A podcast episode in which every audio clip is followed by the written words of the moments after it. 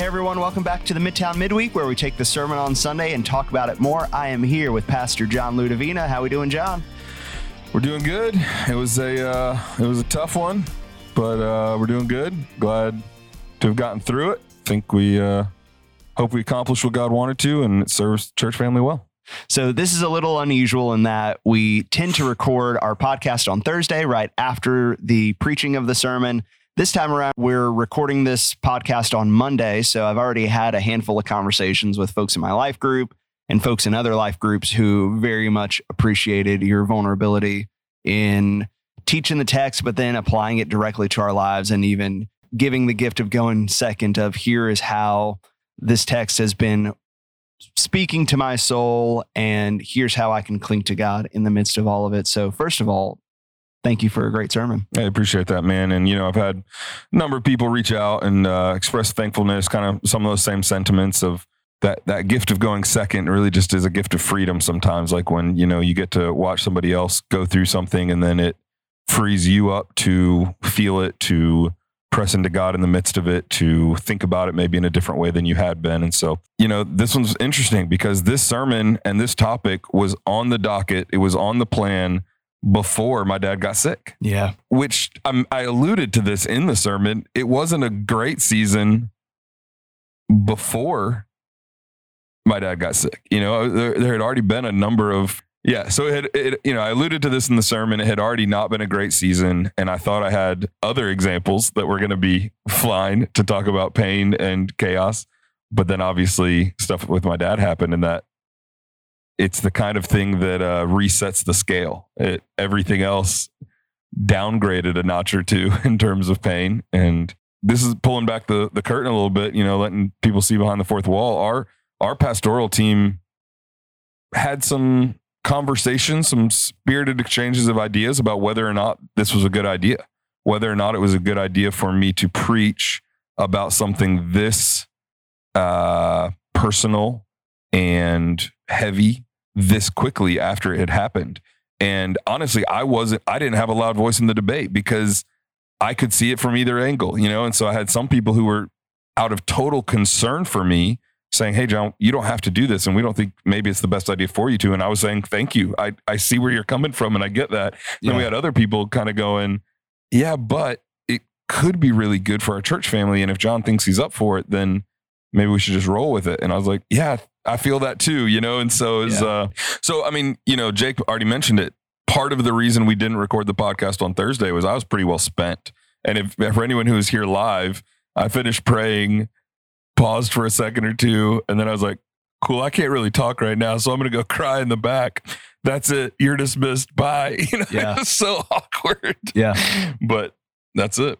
Yeah. Thank you again for teaching. And I I think uh, just with the conversations I've had, it's really blessed a lot of folks. Cool. Uh, what were some things that didn't make the final cut of the sermon?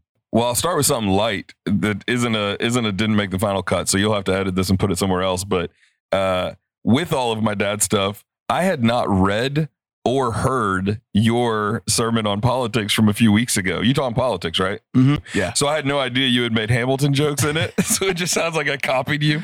Uh, so that's funny to me. Yeah. Uh, in hindsight, we should have just sprinkled Hamilton quotes through throughout the whole, the whole series. series. It would, it's so easy. Stuff that got cut from the sermon. Um, this one was just a little bit for the tone and feel of the sermon. Um, but there is a, a way in which, when we are suffering, when we're in pain and chaos, a lot of times we are quick to question or assume or even rail against God, saying, You don't see, you don't hear, you don't know what I'm going through, you don't remember, you don't love, you don't care. And with a little more humility, I think it, it's helpful to actually turn that microscope around on ourselves and ask ourselves, well, how how much do you see God and his goodness and grace? How much do you hear his word and his promises and the truth of who he is? How much do you know? nothing. You know nothing. Yeah. We know nothing compared to what he knows of suffering and history and all of it, you know. And how often do we he never forgets. We forget all the time. Mm-hmm. We we're so the things that we blame God of in the midst of suffering, actually, if you turn that critique back on yourself, a lot of times you'll find You are the guilty one. He is not. But in the midst of suffering, that can be really hard to do. And so, you know, just having friends, having community around who can graciously and patiently remind you God does see, He does hear, He does know, He does remember, He does love, He does care. Now, I'm going to keep reminding you of that faithfully until you can remember because sometimes you can't in the moment. And, you know, there sometimes it's willful or we haven't set up good habits, you know, to put ourselves in, under the waterfall of grace to where we would be actively seeing and hearing and knowing these things. Uh, sometimes it's just really hard. It's just, you know, when we, um, I think in one of the Psalms, David talks about the waves and the breakers crashing over me. And I don't want to make it sound like this stuff's easy. It's not. It's Yeah. not easy for me right now today. It Yeah. the circumstances of pain and suffering can absolutely overwhelm our human frailty. And that's one of the best pieces of knowing no amount of pain and suffering has ever overwhelmed God. Um, outside of the cross, where Jesus took on humanity and was flooded, overwhelmed by the suffering of taking our, our sin and shame onto himself. But outside of that, God has never in history been overwhelmed, been caught off guard, been panicked, been so that's that just that beautiful picture of him in providence, sovereignly ruling over all of our circumstances. And that's a it's a rock solid anchor that we can hope in, even when we are being flooded, when we are being crashed over by the waves of a powerful sea that we can't control. Yeah. I really love even that correlation of going to God in our suffering, voicing how we're feeling, to be reminded of his truth and of the gospel and the connection to if we are doing that in community with others. Are we also voicing our frustrations to how we are feeling in the moment around people who can remind us of Jesus, remind us of what is true? And that's not to say that it's that simple. It's not to say, oh, you're suffering. God has a plan for you. Here's a verse, see you Yeah. later, bye. But no, there is something to when we suffer, we suffer together. And the temptation is to isolate, but God calls us to walk in the light, which means we're talking about it openly with God and we're talking about it openly with people who love Jesus. I mean, that is something that uh, you model really, really well is that you are very transparent with the pastoral team as far as uh, how you are doing. And I'm really thankful for just that constant reminder and uh, your presence in my life of when I do suffer, here's what I don't do. I actually ought to model it and be open and honest the way the way John is. So, Thanks, man. Yeah. I appreciate that. You're gonna make me cry on the podcast. Nobody can see it, uh-huh. but I'll just narrate to everyone. it's just wet eyes at this point. Nothing, nothing's coming down the cheeks, so that's good. I'll keep you all posted in podcast land. you uh, you just hit this in there as well. I think a good note to anyone who's listening and right now is not your season of suffering, but there's someone in your life who is. Um, man, it's such a good reminder, you know, to come alongside them the way that you would want someone to come alongside of you, to Mhm. love your neighbor the way that you would want to be loved, especially for uh, my big Bible folks out there who, man, we love you. I, I'm I'm a Bible guy. I love the word, and sometimes what you can do when someone's suffering is they say something that is wrong. They say something that is inaccurate. They say something that is so emotional and so full of pain, and you're going, "Hey, wait, wait, wait a second. That's not right." Yeah. And you just got to be careful that uh, it's better that they say it out loud, and they might not need the correction right now. So Yeah. there's a way to come alongside in patience and to just say, you know, to, to be there, to be the reminder of, I'm going to know that God is good and that all the truth of the scripture is real. And I'm going to be that anchor for you right now.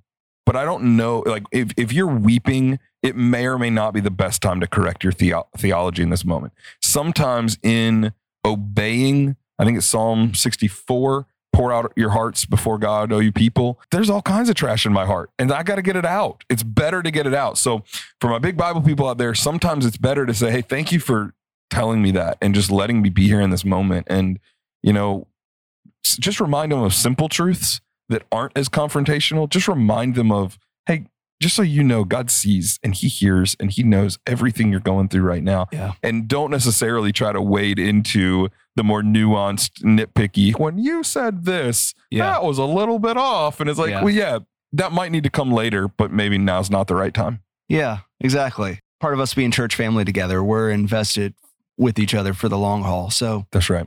there's time. We'll get to that later. Yeah. Right now, sometimes the best thing to love our fellow brothers and sisters is just to cry alongside them. That's it. Mourn with those who mourn. Yeah.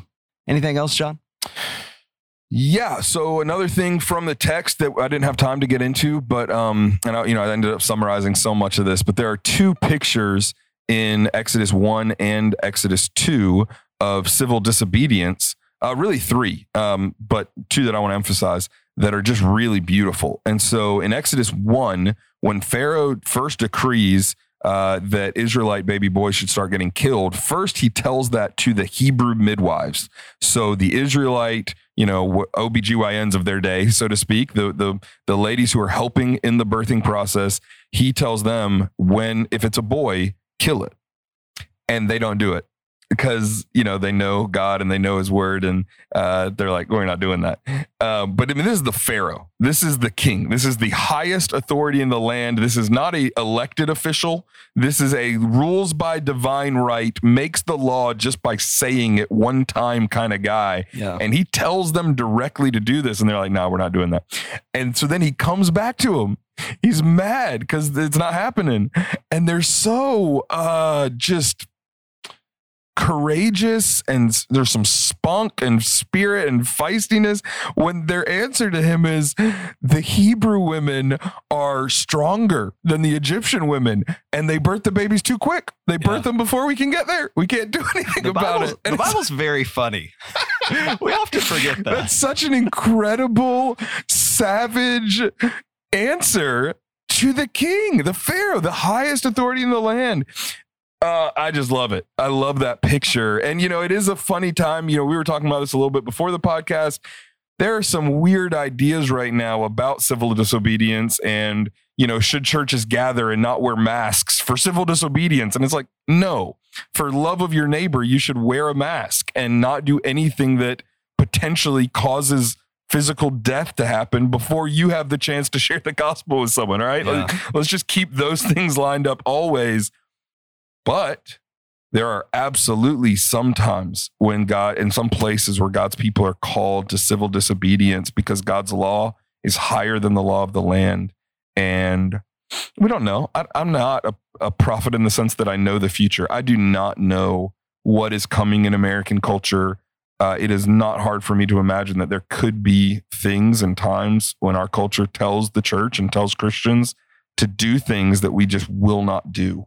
Yeah. Um, and I think not gather in huge, large groups is not one of those examples. You know, I think yeah. Christians should be flexible enough to be happy gathering in small groups and or digitally and or you know we should learn from the underground church and the house church movements around the world uh, when it comes to that but there is just you know so, so that's the first example is the hebrew midwives in exodus 1 really the second and third example both happen in exodus 2 where you've got moses' mom hiding him so that's civil disobedience you know but very understandable civil disobedience because it's her son and she's not just gonna let him die um, but the other one is is pharaoh's daughter you know this this princess of egypt who doesn't obey her dad's rule to kill Moses when she finds him in the river. Instead, she adopts him. She has compassion on him.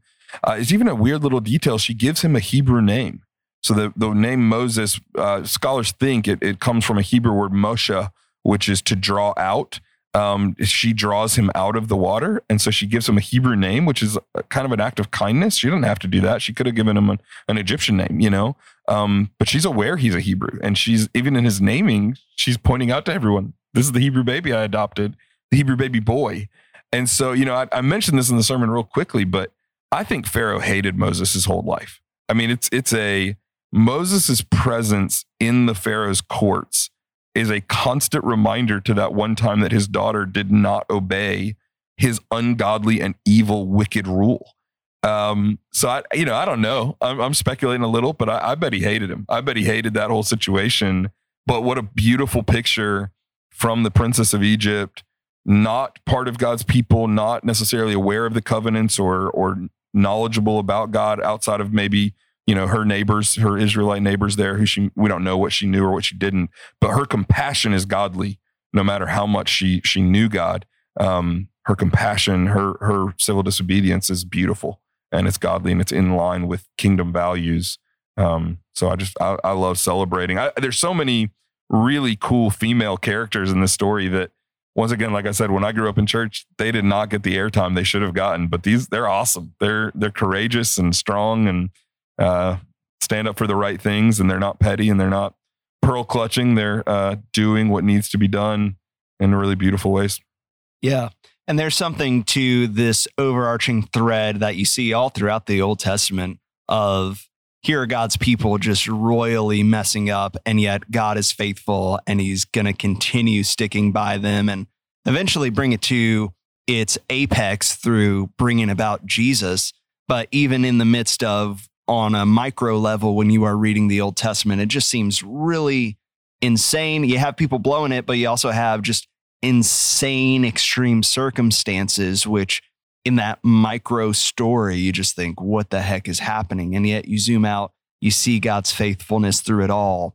And that was really, I think, the driving point of your whole sermon is that imagine being Moses's mom and you have no idea what to do and you want to save your child. And to her, it's like, I'm, I'm praying to God that he deliver my son out of this and then we see immediately God's faithfulness at work. And it's like for us, we might not see the immediate effect right. right. out the gate or even in this lifetime, but we know just from looking at scripture, of God constantly being faithful, constantly caring and loving for his people. Yeah, that's right. That's, you know, just another thing that I've preached that before, but I love that you're reminding we, we do not always get the story that Moses' mom gets. Yeah. She puts the ba- her uh-huh. son her the baby in the river. She puts her son in the river. No idea what's coming. So you zoom in, it's utter chaos, utter panic. Zoom out. Later that day, she gets to raise him. You know, it's crazy. Yeah. That's not how our pain always goes. All right, sometimes our pain is there's no redemption yeah. this side of eternity. Sometimes there's no redemption at all. That's awful. It hurts. Uh, and that doesn't change the point that even when there's no redemption, God is still in control. You know, and you just look at Hebrews 11 and you've got the hall of faith, and half of the people, they got to see some kind of redemption, some kind of fruit, some kind of beautiful picture of God's faithfulness here on earth. The other half don't, you know, and you get that yeah. in the same sentence. Some saw thousands saved and some were sawn in two. it's yeah. just like, whoa, uh-huh. faithfulness does not guarantee the outcomes that we want. And that's the point. The point is that God is still in control, whether or not we're getting the outcomes that we want. And so we, we get to be faithful in light of that. Yeah, that's great. John, anything else? So, you know, in just in the idea, I, I mentioned just a couple of these really quickly, but I just these are some of my favorite stories from my life. So I just love to share them and uh, pictures of God's providence in my life. I, I, mentioned really quickly the house that we almost purchased, and it ended up getting flooded in the Great Columbia Flood of 2015. Um, so that house was under contract. We, this was when we were adopting our kids. So we are trying to move school districts because we're about to have a kid one year away from middle school. And we didn't want to have them move in with us and then move again in a year. So we're trying to move houses before they move in with us. And uh, we had a house under contract that had renters who were planning to move out in 10 days when my my insurance agent called me and said, John, you cannot buy this house. And I was like, what are you talking about? I have to buy this house. And she said, no, they, uh, there's, there's issues with the flood insurance. They didn't, the, the amount they reported to you was not the actual amount they're paying. And my underwriters are telling me that that could go up three to five times what it is currently. And I was like, that's going to be another mortgage. She said, I know. And I said, I can't buy this house. She said, that's what I'm telling you. You can't buy this house. And so we're just totally panicked. We, we got out of the contract on she, that phone call was Thursday. We got out of the contract Friday. On Saturday, we went to look at more houses. On Sunday, we put an offer on the house that we live in currently. And on Monday, we had it finalized. And it was the same situation. They had renters too. And those renters had to leave in like 10 days so that we mm. could move in. But the renters there were the listing agent for the house. So they were really motivated to want to leave. And, uh, you know, a year, a little over a year later, the flood starts happening. And our current house kind of sits up on a hill where we could look down all around us and see the flooding of Gills Creek really going on. And that house that, you know, in retrospect, I now totally know God protected us from buying. It flooded up to the top of the second story windows. Wow. That I just can't imagine how we would have lost everything. Like Yeah. literally our whole family. I mean, there would have been insurance in place, but our family would have been out on the streets couch hopping, you know, all seven of us, and just how much more chaos that would have been if God hadn't protected us from that. So that's one of my favorite pictures of God pr- uh, providentially providing and protecting us from Yeah. worse pain and worse chaos that could have been there. Uh, another, I'll just tell you one more. Um, that's another one of my favorites. When I was in college, I was not, my personality is, is not, when I think about the future, I dream, I don't really plan. I love to just think of crazy big what if questions and not as much how do we get there and what are the specific steps. And that was even more so true in college. And I just really wasn't much of a future thinker in general. Um, but in one year, a couple things happened where I had this weird interaction with a family that they had a lot of kids and they were uh, it was actually a guy who ran a wrecking service and my car had broken down and he was he picked me up at 1 a.m and his wife came with him. And i was like that's odd. And she was just like yeah we just love to spend time together. So if he goes on a midnight call i'll go with him just to spend the time with him. And i was like okay. And they were telling me about their their kids and how they had a lot of kids because they they said you know in our house nothing is mine to our kids. Everything is shared. And so we see our friends and they don't have as many kids. And this is not like a, a judgment on people with small families. That's that's not the point of this. But it just for me it was like man i think maybe i want to have a big family. That that'd be Hmm. cool someday if that worked out. And so then a little bit later on there's a there was a, a campus speaker at a campus ministry talking about james 127 and god's heart for the widow and the orphan. And in the weirdest way I, I i don't have great words to describe it but in that sermon i just knew God, you're talking to me right now. Like you're telling me that someday I'm going to adopt kids. Like this is, I don't know why, but through your word, through this guy's talking, like your spirit's just kind of confirming, setting a desire in my heart that I want to adopt kids someday, uh, to have this big adopted family. Um, and so when Erica and I dated, I told her about that. I was like, hey, I want to have a big family. I want to adopt a lot of kids. If you're not on board with that, no worries. Like we don't have to keep dating. I just, but I think that's something that God's like put in my future and in my heart. And um, it turns out, once again, in retrospect, now having adopted our kids, my oldest daughter, Jenny, was in the womb when I heard that sermon. Hmm. So I'm hundreds of miles away from her. No idea that she exists. No idea who her mom is. Like, don't I don't know anything. And as God is weaving in the womb my oldest daughter, as He's creating her and making her, He is also preparing my heart to uh 16 years later adopter, 14 years later adopter. i mean i just those kinds of things. You can call it coincidence. I'm gonna call it providence. I uh, i just love to see god in those kind of details and just how beautiful it is. And so those are some of my favorite stories of god's providence in my life. Yeah, I love that. So even as you're listening to this in the middle of the week, if you haven't had a life group yet, I think even a great time for sermon discussion is to recount the ways in which you've seen God's providence at work in your life.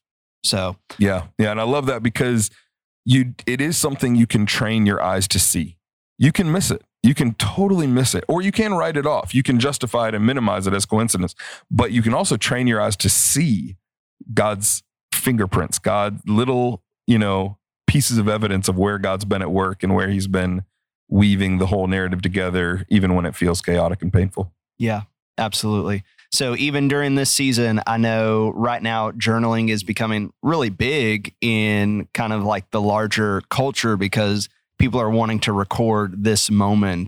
Hey, remember when the pandemic shut the entire world down? But even as followers of Jesus, to use this time to recount the ways in which you've seen God at work in your heart, in your family, in your life group. Write that down, put that in a journal so that you can go back to how you've seen God's faithfulness on days Yeah. when it just seems really hard. That's good. That's the whole Eb- Ebenezer concept that uh, putting up an altar, getting some kind of a rock that won't change as fa- fast as we do, putting up a reminder of Yeah. God's faithfulness. Absolutely. Uh, well, thank you so much, John. Thanks for having me. And um, I'm just so thankful for our church family, um, for getting to be a part, for getting to lead out and model, and uh, our church family overall to be a safe place for me to share something vulnerable like that.